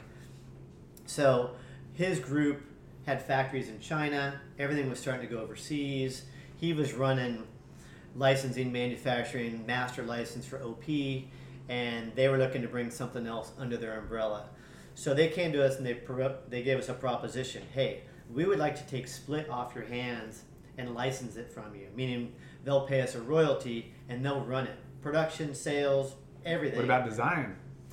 Uh, and design, but here was the catch. They wanted to do that because they wanted us to start something new. We want to challenge you guys to start something new. You guys are good at startup. You have the connections. You have that. Yeah, the, that you, you have the success, and you know what you're doing. Yeah. Right? So they challenged us, and we, you know, banged our heads for a while. Looked at a bunch of different opportunities, and eventually we came up with the brand Crew, and we Mark Oblow introduced us to Angel Cabada. And he was running T S A back at the time, and T- TSA was a core skate brand. You know, good team, good skate brand, and that brand was kind of going away. And he was looking for something new, and we were looking for something new. So we came together for the brand Crew. And so, in the transition, we licensed Split out, and we took. I think we had about thirty or thirty-five employees at that time, and we plan to transition all of them to the new building to run the licensing operate. So all design, everything. And we cherry picked probably five people from the company that we wanted to bring with us because we needed one warehouse manager, one accountant. Yeah, you're starting from like yeah. a really small. We didn't yeah. need thirty-five yeah. people to do it. So Ray's Apparel was the people that forced you, not forced you, but gave you the idea to start a new brand? The, because at that time, when we were doing big box business in the U S A with international licensing, they were so set up for uh, big box business. Yeah. From a sales, from a distribution, from a manufacturing, that it was a plug and play. Whereas us, as we hadn't been through that before. We were kind of organic. Yeah. We were more rooted into the industry yeah. and less into the volume game. So they, they had it. So it, It made sense. So yeah. we, we said, okay. So they're like, hey, you created this. We're going to plug this into our system, create something new. Yeah. So when we, it was but kind you of, did, did so, well, it was a secret. So we, we couldn't just announce it. So we had built an incubator in our warehouse and uh, like an extended room with a door that we hired a sales slash customer service agent to, uh, so we're designing it. Uh, Angel's designing it now, and he's designing offsite at his house in Costa Mesa. And we have a sales customer service guy who's selling it, and then I'm producing it, and then we're having it shipped to Angel's garage. So you're back in the garage. Back in the garage again. So we're uh, so we're starting to ship active and really good skate accounts. So we're building it. Did you have a team right off the bat, or did you have two thousand? Crew was launched in two thousand three. So we had to start the groundwork at two thousand two, two thousand one. So master plan, business plan, we had to borrow money. So let me ask you this. Okay. Split, right? You licensed it out. Did you guys get paid a good, like, did it's you get a, a payout? It's a royalty. It's still our brand. We're still the owners. They licensed it. So they pay a royalty on sales. Okay. Yeah, so a lot of different ways to do a licensing contract, but normally, and, and the business models change a lot with licensing, distribution, having your own direct office, and it's evolved a lot over the years. So anybody starting a new business, do your research because some avenues are better than other ones. But yeah, yeah no, they handled it all and they paid us a royalty for the brand, and they ran that for years. While Did we you still around. Have input like, hey, I think you guys should do this because... Ultimately, you want more royalty. You want the brand still to succeed. Yeah. So it's like, do they? Cons- do you have meetings? You weren't to on consult? Salary. No, we we had to transition all that, all yeah. those, all those numbers. But you had invested interest, so you want to make sure, like, hey, sure. you yeah. guys are making the right calls. Like, you we, know, we moved, you know, thirty people over, and thirty people are doing. I'm just trying to get plus. some Vandernomics out of you, you know, because whatever Vandernomics touches, he's, Vandernomics is equal to the Midas touch. Whoa. Right? Yeah. And for you people that don't know who Midas is, Midas, whatever he touched, touched into gold. Or turned into gold. He's got the Midas touch. Yeah. And Vandernomics is the Midas touch. So, boom, you guys transition out of Split. You we, go. We have the incubator. There's a D-Day. And D-Day means all inventory moves, all employees move, new offices. You know, thirty people doing, you know, call it thirty million dollars in business. Yeah. It was legit, and uh, and it grew. And they grew the business big box for a while, and we were focused on Crew. And I know that we had to put a business plan together to submit it to say, hey, we're going to start this brand. And I know we went to the till to borrow money to do it because it was our neck on the line to do it. And we borrowed money from from the uh, from some partners that were in Asia. So we borrowed the money. We had a business plan. I think it was a three or a five-year business plan, and we thought we were going to kill it. And year one came out, and so trying to give uh, a little background on Crew for people that don't that don't know, right? You came from Split, that was a multifaceted skate, surf, snow, moto, moto, and then boom, you started Crew, an apparel and accessories brand that was strictly skate. Core skate. one hundred percent hardcore skateboarding. Because skate was on the up. It was... At that time, there was no skate apparel. Yeah. Aside from tees and hats and everybody wore their Dickies or whatever. And, yeah. And Levi's, skate shoes. Dickies. There was plenty of skate shoes, but no one was doing apparel. Yeah. Just printables, black yeah. label, stuff of that nature. Yeah, it was... So we saw... Mostly hard goods brands that were selling skate yeah. apparel. We we saw a void for the brand, for apparel. We knew how to make denim. We knew how to do production. We had the production formula. So to introduce that to the skate industry, uh, we had a t- solid team. Back, at, I think it was Andrew Reynolds, Eric Ellington, Jim Greco, Chad Muska, Evan Hernandez, Terry, Ali Bilal. There, we had a Terry pretty, Kennedy too from the start. Terry or? Kennedy, and some of them came a little later. Antoine but, Dixon. Antoine Dixon. Yeah, so yeah, solid so team. This, that is uh, one of the most prolific teams ever to be on one roster. Yeah. Prolific I mean, at, at, dudes. That, at that time in skate, it was, you know, the shoes, you know, Nikes and other Nike wasn't popular yet. No, well, but they started. Hadn't yeah. But they were, they were, they were those guys that you just mentioned are the heaviest they, dude in skateboarding at the time, and then they became to be like the face of the industry, pretty yeah. much. Because Nike tried to, in a way, buy in yeah. to surf and skate, and yeah. it and it wasn't working. Yeah. And then I know when they got Hurley, it really helped them into surf. And then when they finally got the shoe game right with P-Rod and company, yeah, yeah, they they did it. Then it was game they got, over. They got in. But yeah, so we, we have a solid team. We have a solid infrastructure between our team that we cherry-picked. And we had a business plan, and we went to all things were fine. We thought we were good. Everybody, we launched our marketing plan. Everybody was behind it. You got the right retailers. Yep. Shops, skate shops to back it. Yep. You launched, and then we thought it was going to just blow up. Blow up. And what had happened was it didn't buy in because the retailers didn't think the consumers knew the brand, so they yeah. didn't buy as much as we thought they we would. They yeah. would. So that's a- that a- happens with every new brand. After year one, we had kind of spent our marketing and we didn't have the revenues to support it. So we went back to borrow more money, and they're like, really? And they said, last chance. If not, if not, we're yeah. pulling the plug. So what was that? What was your goal for business year one? What was your projected I th- I forecast? Think, I think year one was maybe one point five million. Which isn't that much. It, it wasn't that much. I, I think that without was going in any majors, which you're probably sticking to the core business. All, yeah, that's still not that much. We, in, we spent a lot of money on marketing and yeah, because there's print and, ad and, yeah. and athlete and salaries and yeah, that goes quick. So, but what had happened was it was a one year lag. Typical marketing and everything was yeah. one year lag.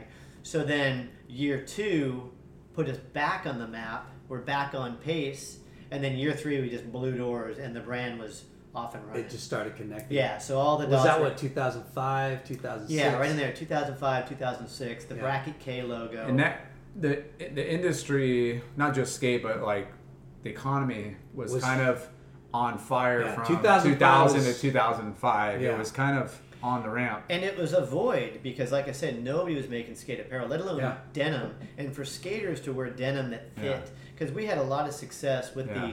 the, the, the, the stretch...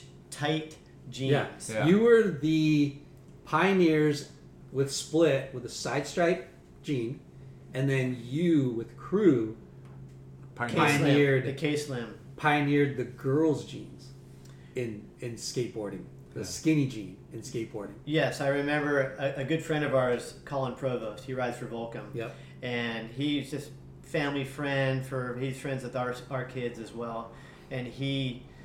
Started skating in girls' He he jeans. was wearing tight jeans that stretched, and I'm not sure what brand it was, but yeah. we started talking to him about it, and we just, him and Jim Greco, Jim Greco was doing the same. We just, you know, cut a few pairs well, of jeans Well, those guys open. were like built like a freaking yeah. toothpick anyways. Yeah. So that was like It was hard style. for them, but it was. They were their own style, but it was... Skinny shoes and, or uh, skinny jeans and fat shoes. Yeah. Weird combo, but... Crew, no, no, no.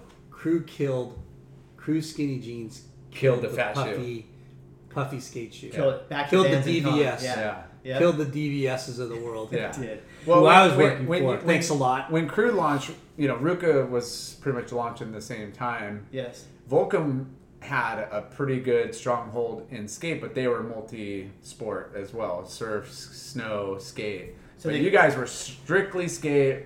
We had a good, or Ruka had a good uh, like skate team. Skate team. For sure. But we were very like you were di- you couldn't diverse. Put, couldn't yeah. call your eggs no. in the basket. No. Because I remember, so Pat Tenori and Angel were good friends. Yeah. And uh, I remember Pat coming to the garage. And I, I would see Angel at our building like real early, like yeah, way they were growing yeah, out. And I remember we were beginning. we were shipping product for Crew out of the garage, and Pat came by, and you know he was growing Ruka, and it was starting to take off, and I yeah. think he had a lot going on, and he basically said, can you guys just run it for me? Yeah. And that never really happened, and I'm glad because he's done a great job of growing that brand. No, but, I mean, everybody has their struggles, and we were trying to sell twelve dollars T-shirts to retailers that were paying, like, eight dollars and fifty cents. Yeah. And they were like, Yeah. They're like, you guys are crazy. I don't care if it has a red st- you guys are crazy. Red stitching on the collar. Like, people are not, you know, but, but... A and P, what's that? Yeah, but going back to having niches and stuff, and, you know, you guys with the skinny jeans, like, that that's what you needed.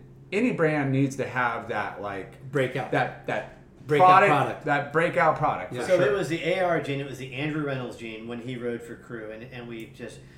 We had direct line to the factory.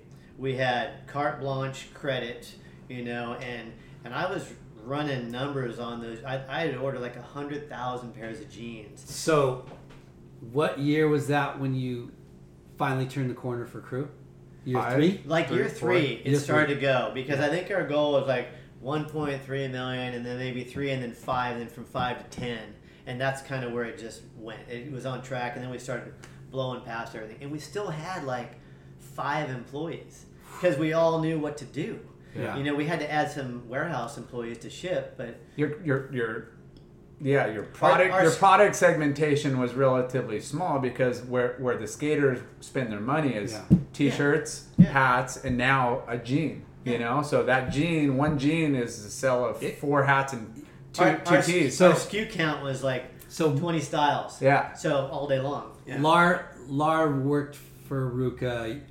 He was competing with you guys with Ruka, and at that time I was working for Maddox, and we were competing with you. We were still bros, right? We were bros, yeah. but we were competing in the, in the market, in our business, um, against Crew. And I remember calling this one store on the East Coast, uh, this guy named Gurney, who owned Hotline. It was a surf slash skate shop.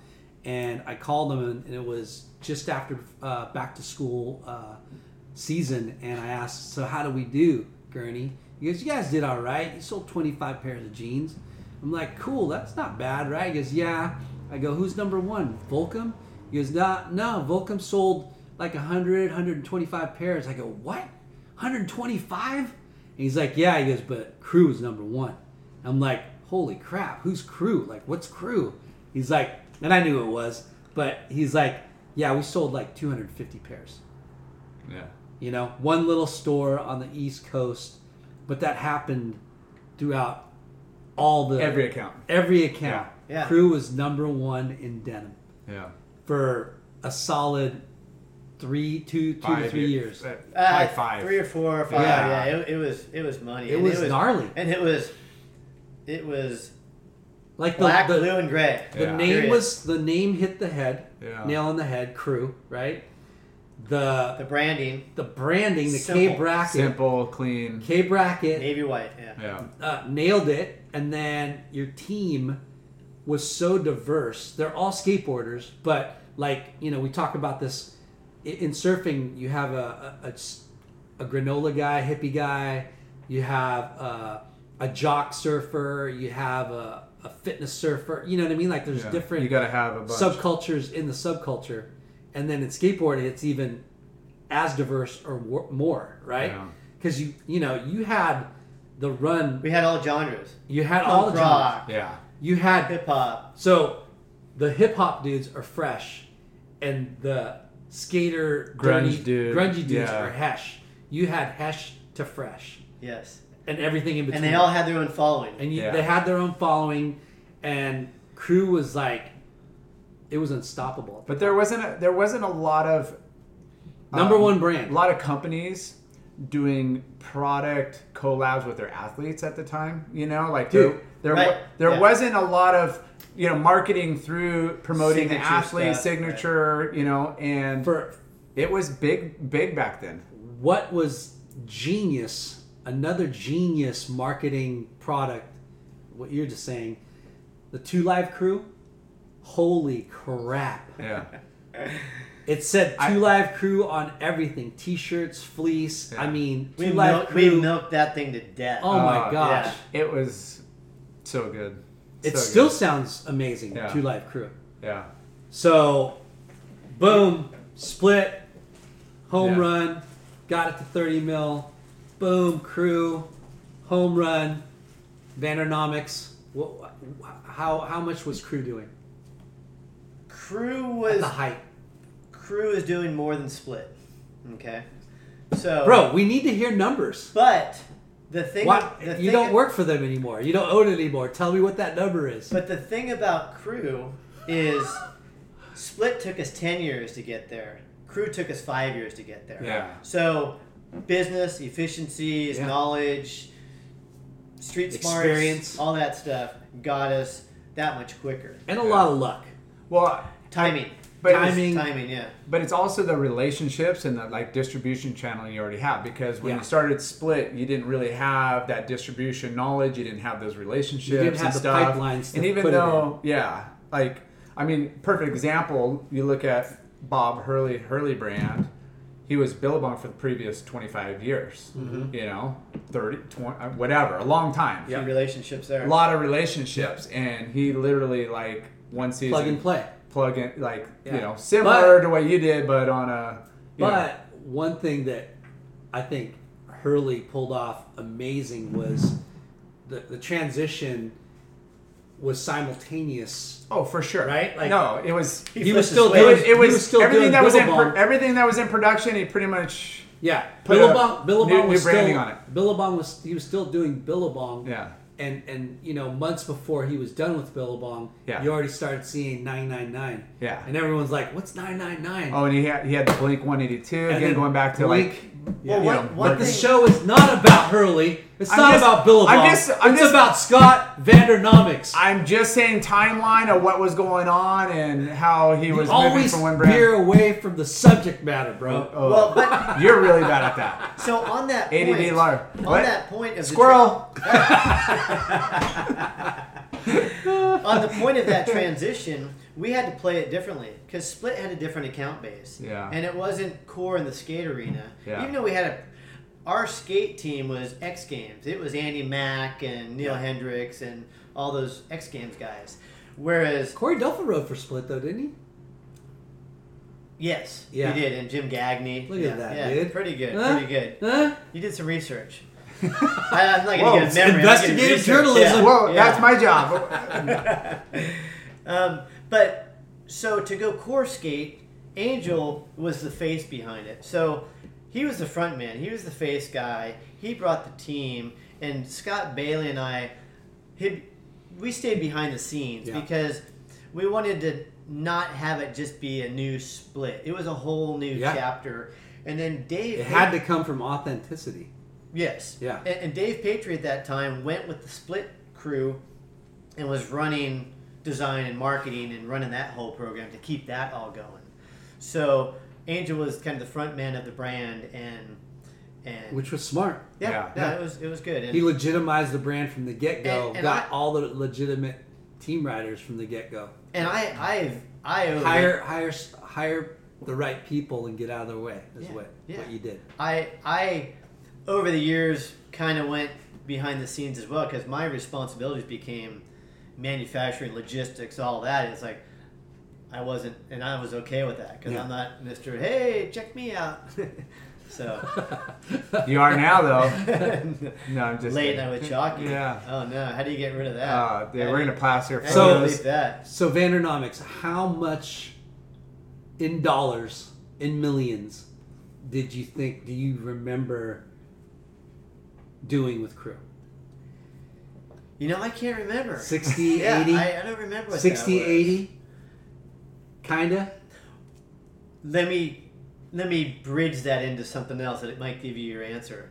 So, because our listeners want to know. Okay, so Crew was a core business at a certain level that if you went much higher, it it was gonna dilute and sell the brand out. Yes, but you were doing huge numbers in Zoomies, Tillies. We were doing huge numbers yeah. based on. Because let's talk. Let's talk.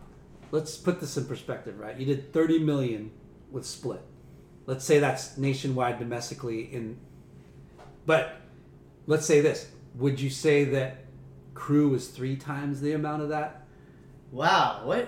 Right? I don't remember. I right? Don't, I don't remember. I would say you probably did three times more business in Crew than you did with Split. I don't, yeah, I don't know. I don't think so. I don't think so. No, I, I'm going to say Bro, no. No. I, so, and here's why. Okay, the brand got to a certain level, and it's going to segue into starting a new brand. because we did not want to open everybody up. Yeah. Like, there were certain accounts that did the volume with Split. We were going to open Macy's, right? We weren't going to open Paxson. You're trading dollars for dollars, so, and then you're so it was a, keep it tight. It was a different model. All brands should keep it tight. It's not about the money. Yeah. It's... It, it, well, yeah. it, it is. I mean, it's the longevity. Less is more. It's hey, less longevity. is more. I mean, less is more is what we're trying to say. My my sales manager, Eric Thomas, he's the I love best. Him. Best. He's the best, and I mean, he's been there for a long time, and he always says like, "Et as, as we're doing, you know, meetings and let's. I'd rather be fifty million and profitable than seventy five and chasing the dollar, you know and." I'd rather be, you know, whatever your level yeah. is, you know, be content. And as long as you're running efficient, you got margin and you're not saturation in the market. Like it was, it's back to the the, the basics. It's the number one that, rule of thumb of any company. That one hundred percent. So gross margin on your t-shirts, yeah. seventy-five percent. Gross margin on denim, sixty-five percent. Wow. All day long. Wow. So if that's you're Vandernomics like, like you finest. said, gross yeah. margin and volume, I'd rather do thirty and be greatly profitable because those are our big categories. Yeah. Wovens, knits, you know, walking shorts. Yeah. We can sell shorts. Every they all wanted denim. Yeah. So yeah. huge, huge so, category. So yeah. High price. So like ninety million. Good. Perfect. Sure. Ninety yeah, million whatever, sounds yeah, yeah. perfect. Uh, yeah. Whatever. Okay. You feel better now? Okay. Yeah. So then boom. Yeah. Why and Start how a new brand. did the next brand?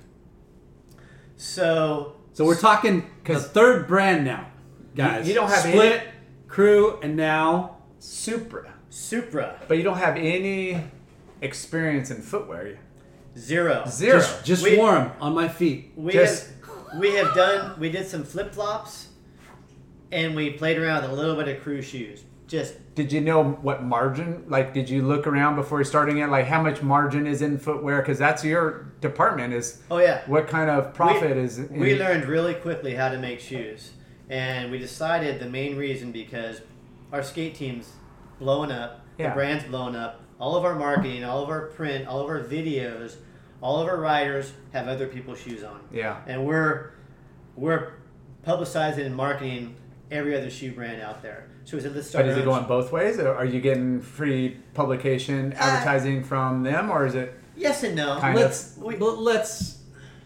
You saw that there was a opportunity opportunity in the footwear game, and you yeah. you saw that there's a huge business yeah. in footwear, yeah. and yes. the margins were probably yes. really good. Because I mean, hate to say it, at that time compared to today, there wasn't that many footwear brands, but no. there there was a, a, a good handful of skate shoe brands, and and a lot of them lacked some of the infrastructure that we felt we had that yeah. we could do pretty well with it from yeah. financing, factories, relationships, et cetera, et cetera. Um, so we launched Supra in two thousand six, and same deal. We went back to the lending tree, put a business plan together, and borrowed money. And it was a little bit of an opposite to what happened with Crew. So what happened was all these accounts that we wanted to sell to that we're selling Crew to, whatever number we were selling at the time, because we kept it pretty, uh, our distribution was pretty limited. Um, so all these accounts wanted it. They saw the team, they saw the plan, they saw the shoes. It was a premium skate shoe with high-end leathers that was sold for a premium price. And all these accounts booked it in. They said, we're on board. Crew's yeah. killing it. These guys are yeah. going to kill it. It's got a great track record. Pre- these, guys knows what, these guys know what they're doing. And yeah. it's different. Like people, like accounts need to invest in new brands the and young yeah. brands and the, something. The category was at its high point. They're yeah. like... Hell yeah, let's get another good brand in here to sell. For sure. So they all pre-booked it, and we shipped it all out, and it sat. Ugh. Meaning the consumer didn't know about Again, it. The retailers yeah. were in, but yeah. their consumers weren't coming in and buying it. It gets lost in translation. Because the marketing had a six to, six month to one year lag. Yeah. So same thing happened. It took us another couple years, yeah. and then when it started to go... It left everything else we've done behind. It just, it blew. So Supra was the That was the Shot. biggest of the three. Wow. And what took Split so to go the for biggest ten years, of the three, bit by far. Wow, significant. Five times, six times. So what took Split ten years took Crew five years. It was like about two and a half to three. But Bro. Supra got its legs. How many uh, seasonal like uh, developments were you doing for like? Uh, Like new collections. Four seasons. Four for seasons all brands, and shoes. Yeah. So even shoes was four. Four, yeah. So exactly. you, you, I had the privilege of working for Crew and Supra. Oh, you worked there, Lyndon? For two years. He did. Yeah. yeah. Um, Vander he tried to. Va- he was a very valuable. Is that, is that is that all the Amex dinners and like outings we were going? What are you talking on? about? No. Corporate card. Thanks, Vander. Uh, who are you? Active? Yes. yeah. Let's write that down. Yeah. No, well, but was. seriously. Seriously. I don't do that. Yeah. Um, Too much. So, what was I? Now, now I lost my train of thought. Bro. See, I'm a squirrel. Dude. So. so you worked there. Remember? You worked oh, there. Yeah. Oh, so I there. forgot about yeah. that. I remember right? I was working yeah. at, I remember, it's funny. Where didn't you work? I, I know. I remember. um, so I told Vander I was leaving Podium, right? Yeah. It was like two thousand. Podium's D V S, Makai. Yeah. Uh, I was there for six years and happily there. And then Kevin Meehan uh, headhunted me and said, hey, I want you to uh, be part of the analog team. Uh, you'll get this much money. You're going to live in, or you're going to work in Irvine. Yeah, the commute was killing you. Yeah. Yeah. So yeah, I was headhunted by Kevin Meehan and I told Vander and he goes, hey, before you make the decision to go to Analog, come talk to me and Bailey. And Bailey and Vander actually sat here and we talked about it. And you almost, I almost started working for you then, but you guys just was, it was you weren't ready. You wanted too much money. That and they weren't ready to have excellence. We weren't prepared just, for. Uh, they they weren't L C. Ready for Lindonomics. But no, so going back to Supra, it only took you. Two years? It it streamlined quicker. It it actually once we got through that hiccup, and that hiccup was was basically just the market wasn't ready for another shoe, and we were still working through it. And you know we were learning how to make shoes. I yeah. mean shoes are a little bit more. It's a lot more complicated than apparel, yeah. and it took us a while yeah. to get the factory the factory connections and our our partners that were apparel guys in Asia. Had didn't they knew nothing about shoes, so they weren't a help at all. Yeah, they we got some financing from them, but we were on thin ice because did they have uh, people in that no. shoe industry? No, no, we totally... went on our we went on our own. Just went for it, and we got a hold of some people who knew the footwear game, and we did all that. So um, yeah, just it took a little while, but once we got through that lag period and that hiccup, then then it was game on, and then it was a. What's crazy is, um, you know, Supra was a skate shoe company, right? But it turned into a lifestyle. It was a shoe. sneaker. Yeah, sneakerhead head shoe before it was like a core skateboard. But that was another perfect timing within like just the, the industries and what was changing yeah. and, and styling because you had the core skate shops. And then you have this elevated skate boutique, which Dude. was like the, the another facet. Skate teaks. Skate teaks, yeah. Coming around. Nike kind so, of helped you guys along with, with the Dunk. higher price point and the look, yeah. right? Some of the and, Jordan and Dunk. And, well, yeah. it was not just your core guy. It was your, your participant that yeah. you know had money and means and they wanted to have the coolest, newest stuff and they were willing to drop but, megabucks on everything. Marketing was really, I think, what elevated and ex- uh, helped accelerate Supra's rise to the top.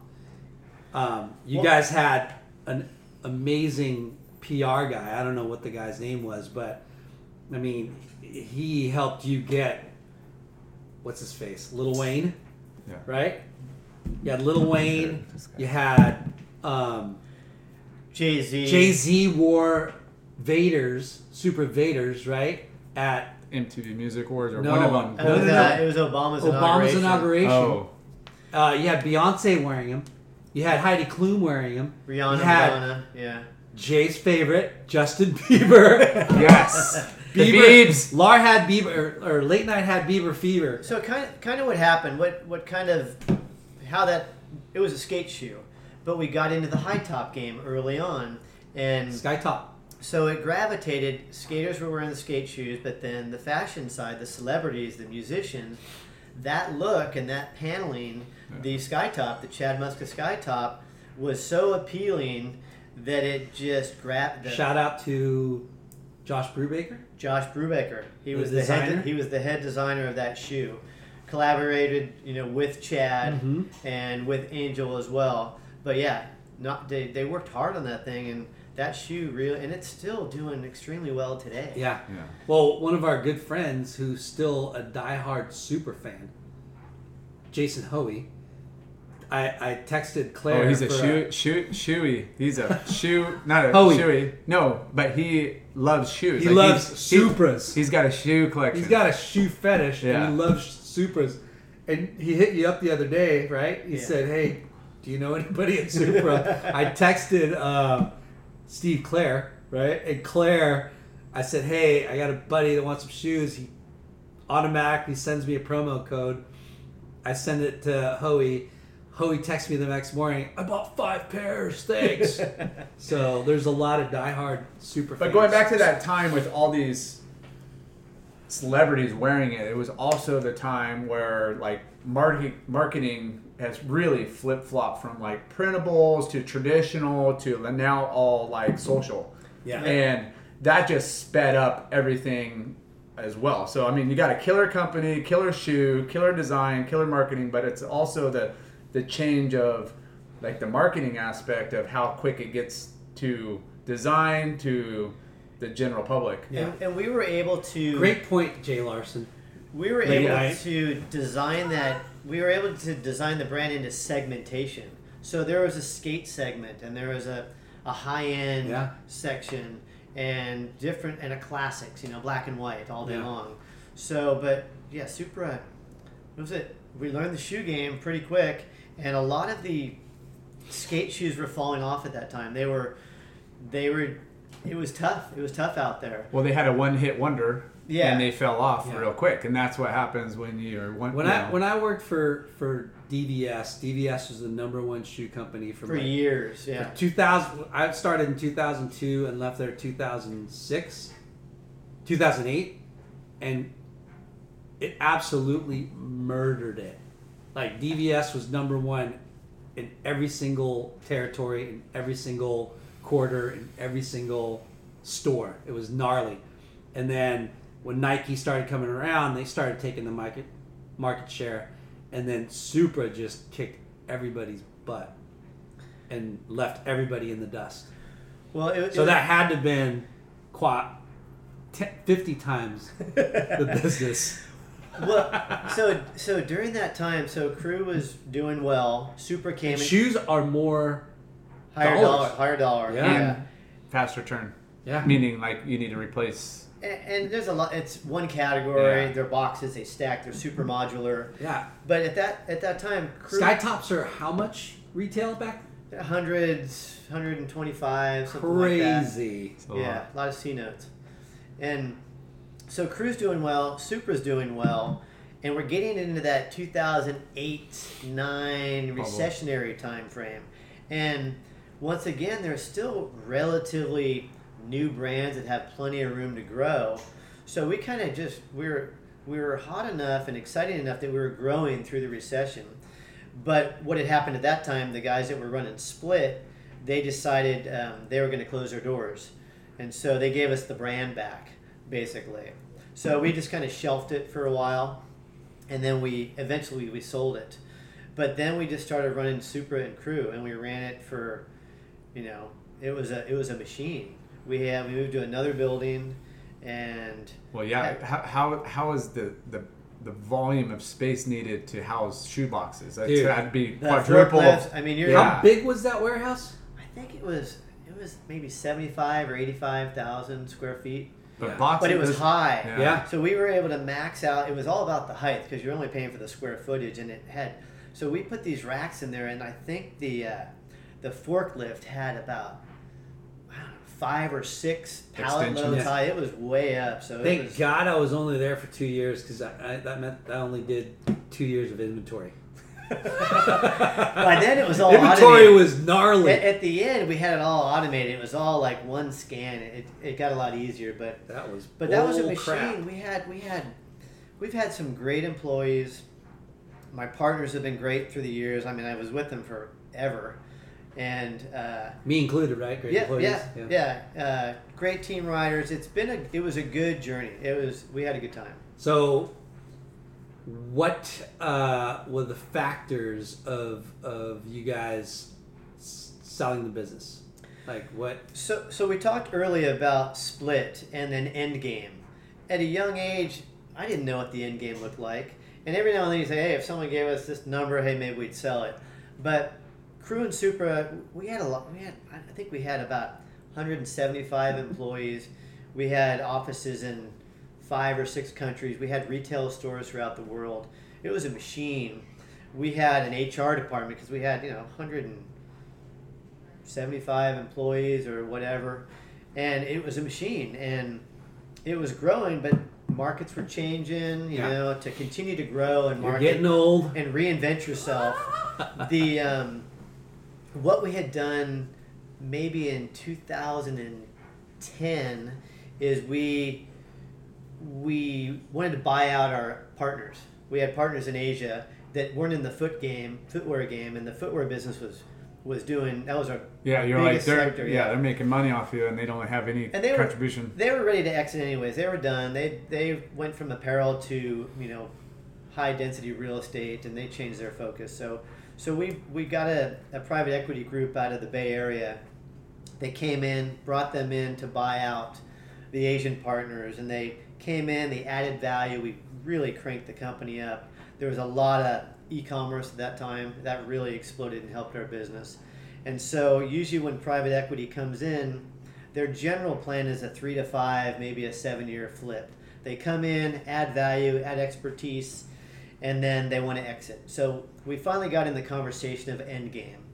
And when the window came, we said, we think it's time.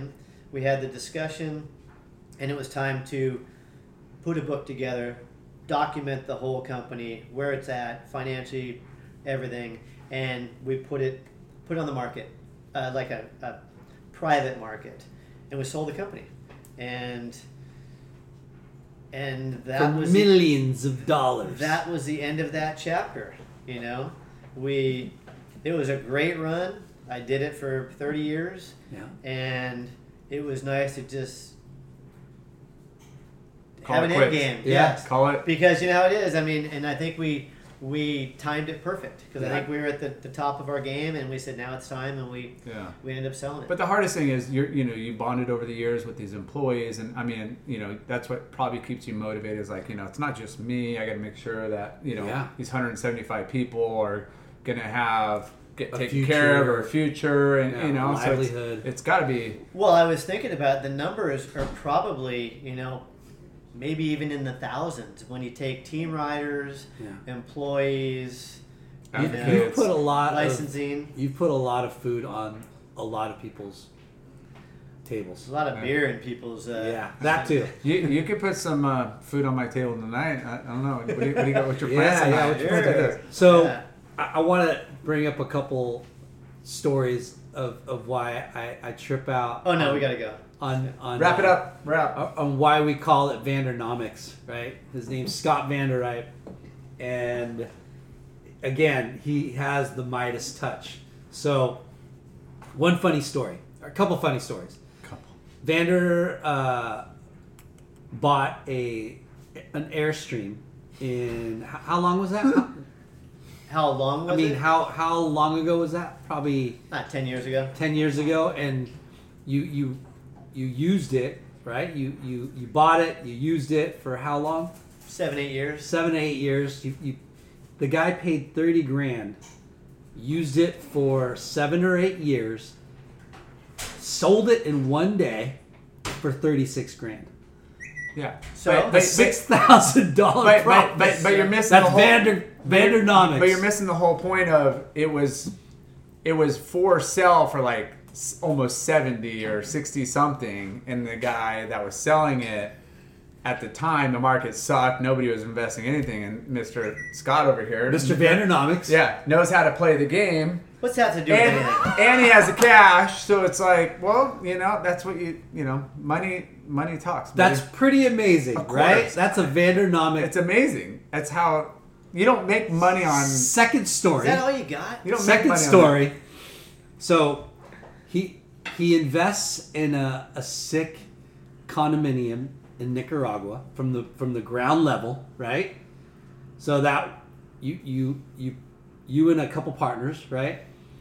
Invest in a sick condo in Nicaragua. We stayed you, there. You guys, we stayed there. Uh, you, you rented out over what? How long did you own it for? Ten years. Ten years. And finally, you know, Vander gets sick of it. He he doesn't, you know, he's pretty much the guy handling all the books and the maintenance and blah blah blah. And he's like, you know what, guys, let's sell. So they go there, they sell. I mean. Meanwhile, Nicaragua has grown over Blowing the past... Up. Yeah, and real estate values have grown tremendously. And then all of a sudden, Vander says, you know, it's time to get rid of this. Let's sell it. Boom, he sells it.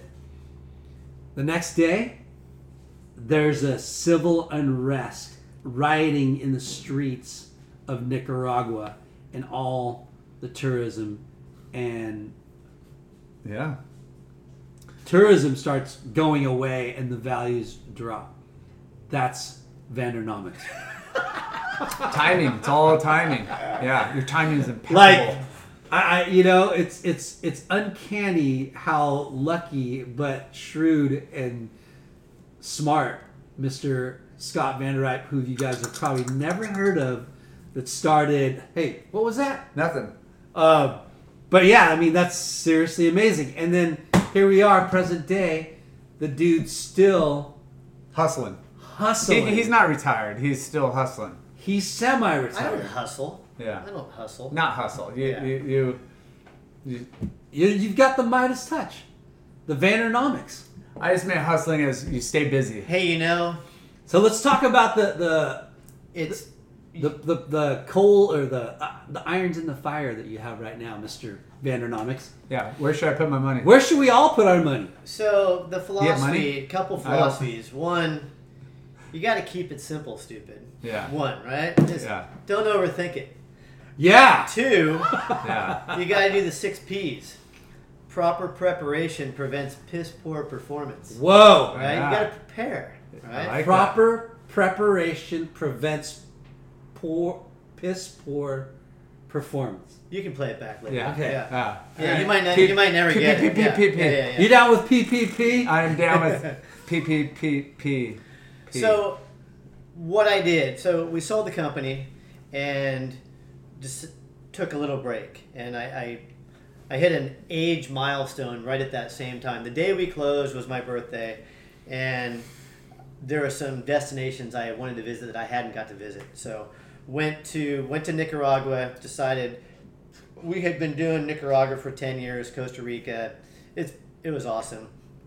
And then I wanted to go to Bali. So we went to Bali and... Tavi? Yeah. I did, oh, I did Tavi, Tavi Bali, yeah. and Nicaragua all in like a little like a little whirlwind. It was a good yeah. run. Did you do a Hawaii, North Shore? Oh, uh, North Shore? We did a lot of North Shore. We have two boys that are older now. Uh, our one son, Casey, went to University of Hawaii over on Oahu at Manoa. So we go over there in the winters. It Trying was, to get Lily to go there. Yeah, it was a good, that was a good run for sure.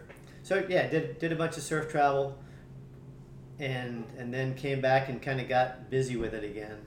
Just, I think, I spent so many years grinding, not even grinding, just so involved in the business and so, so many facets of it. Now I kind of work for myself. I'm my own, my own boss, and so I get into. I'm pretty connected into opportunities. There's opportunities everywhere. You just gotta you gotta look, and they pop up, and it's all about what you want to get involved in, whether it's financial or sweat equity or working. So I've I've been fortunate to get to align myself with a couple of good companies that I, I believe in that are doing well. So I've got involved in a few since I've exited the apparel industry. So I got involved with a company called Hyper Ice uh, Investment. You know, I got in early, and if you don't know of Hyper Ice, Hyper Ice has all your needs for after workout, sport, rehab, recovery, recovery everything. Ice, heat, vibration, yeah. all that. I so, use the back brace all the time. So Kobe uses it. So check out hyper ice dot com. Kobe, Kobe, and, Kobe, and, LeBron, Steph Curry, K D, all those guys. Re- reach yeah. out, D M us, and we'll get, you, we'll get you a disc. Slater, we'll get John, you a, a discount code if you D M us listening to the Late Night and Chalky podcast. You know, John John's got his going already. Oh wow! Yeah, Whoa. for sure. Yeah. Yeah, he he'll you be know, he'll be he paddling out a pipe. Yeah. So then I got involved with, uh, we have our own manufacturing company. We have an office in Shanghai. It's called Blacksmith International. And we do full design, manufacturing. So we manufacture for, you know, a lot of the action sports industry and a lot of, you know, less sexy products, but just um, manufacturing in China. We do design, manufacturing, Q C, and logistics. So um, if you need something. Reach made, out to Scott Vanderwijk if you're looking to expand or... or source out any sort of products. This is not an infomercial, but it is. You need shoes, yeah. we can yeah. make it. Yeah, we yeah. make shoes. Yeah. You need belts, we can make it. Yeah. And then I got involved with the guys at Rinse Kit, the portable shower Rinse that you Kit. see. You know, I just saw a new one at, at one of the shops. Yeah, the hard pack the, one. No, the smaller the, like um, pony pill kit. or whatever. Yeah, the hard case. Yeah. Yeah, so that's a, a phenomenal product as well. I love Rinse Kit. Can't leave home without it. And then the the guys from Sport of Kings, great new apparel brand out of Huntington Beach. Casey Wee. Um, yeah, The Good Life. Ziggy. Sport of Kings, Forever Young. These guys are doing a great job of growing a nice organic local surf brand. And that's attached to the West Coast Board Riders, which yes. is, there's clubs up and down the coast. Which we yeah. promote every episode because we, episode, we, yes. we, we see it as a, you know, a, a new birth in like surf. Within community. the community and like the, the youth, and we just love the the the local like participant like family style beach day. It's just a great thing. We love those guys. We're stoked that quit interrupting us. Soak E-fied is in. And then I just got involved with the guys. There's a, I've never been in the uh, beverage industry, but I got involved with the guys from Harland uh, Beer. They're down in uh, San Diego County.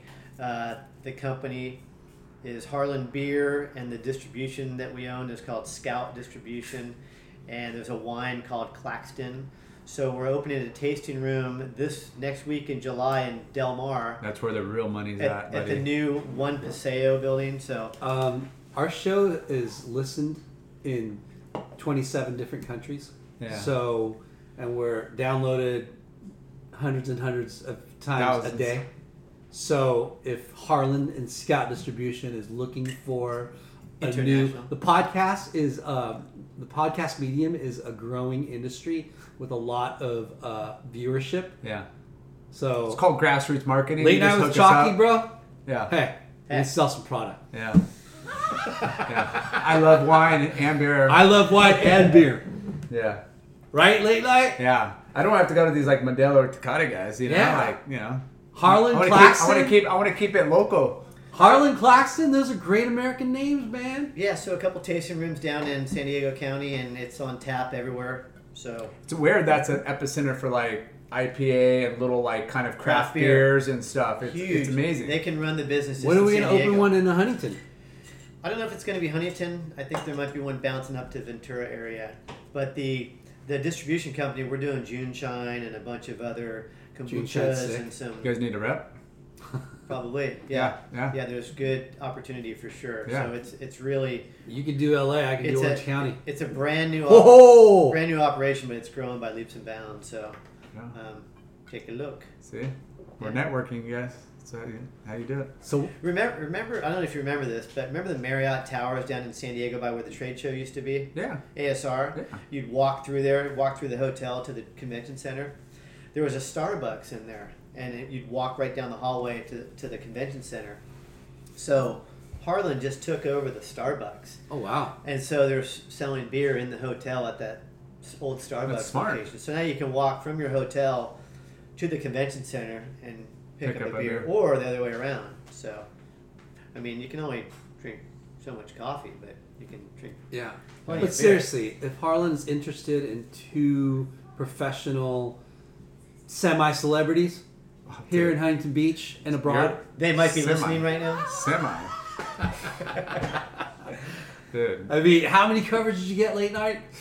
All right, what else do you need to know? Yeah. I got, I got. It's not about me, stuff bro. To do, right? It's about no, me. But it's been a great. Uh, we're privileged. It's been an honor and a privilege for having Scott Theodore. Wait, that's Theodore. That other guy. I don't yeah. know who that is. Scott Theodore Vanderwijk. What is it, David?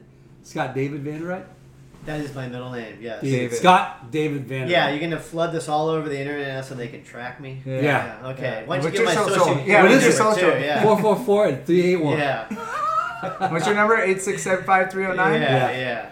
No, but, you know, um, it's it's a very interesting story, the Scott David Vanderwijk Vandernomics story. Well, who, I, uh, I mean, it, we're... Who, we're where, hey, hey. Okay, go. Three different yeah. multi-million dollar, multi... Yeah, American dream. It's an American dream. Like, you know, he hit three home runs. Yeah. Right? And he's hitting a fourth home run right now. Or five or six or yeah. seven. Oh, it's it's just getting started. Yeah. And that's really... That's fun. Yeah. And that's what's cool is, like, your your passion... For, you know, obviously you, you have visions for, for and he's one of our brands. Best friends. Yeah. How definitely. Lucky are we? Yeah. But the fact that you could give your knowledge right, and input babe? To these other companies, you know, and give almost, I mean, give back your, you know, what you've learned and help these younger companies, you know, get to that next level, give your input and your expertise is, is pretty cool. Now, there's another company that I want you to start putting some... We'll keep that on the down low, though. Okay. For the next show. Whoa. Whoa. Yeah. You don't even know late Ooh, night. I don't even This know. Is an A B conversation. Whoa. See your way out of it. Oh. You know, I'm on to bigger and better things myself. Oh. Uh, yeah, uh, keep it, keep it, keep it quiet. No, but, hey, Scott, Theodore, Vanderwijk. Been a, it's a, it's been an honor and a privilege for, for us, Late Night with Chalky. Uh, for our listeners. For our listeners. Yes. It's all about that. Listeners. Yes. Yeah. Split, Crew, Supra, three amazing action sports brands, fashion. Yeah. I mean, you're an icon in the industry and no one even knows it. Yeah. Now they do. I like it that way. Huh? Yeah, I like it that way. Yeah. Thank, thanks for joining us. Thank you. Glad to be here, guys. Yeah. yeah. We didn't get to charge you one time for an um. Whoa. Did we? I don't know. Did he say um at all? I don't know. I'm going to have to re-listen to this. Think, hey, um, how's the swear jar doing? Yeah. What swear jar? Oh, okay, gotcha. We never had right. one. Okay. We never We'd went there. We'd be rich. We could invest we, that money. Yeah. yeah. Like, who was swearing, though? Nobody. Cause Nobody. Because the One kids time. Up. Up. Who did? Evie, oh! Evie's keeping count over there. Scott uh, Theodore. We, David, dude. Come on. Scott da- David Vanderwijk. Yeah. All right, is that a wrap, right. folks? Emmy, Evie. Yes. Say thanks for listening. Thanks, thanks for thanks listening. Thanks for listening to our family show of yes. Surf Talk. Yes. All right. Let me say Late Night with Chalky. Peace out. Evie. Late Night with Chalky. Peace out. Peace out. Over now. Woo!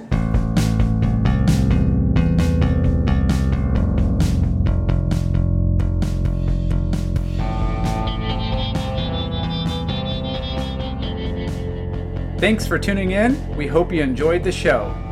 Please give us a five-star rating and spread the word. Special thanks to our good friends, James Williams for our awesome artwork and Justin Reynolds for the amazing music.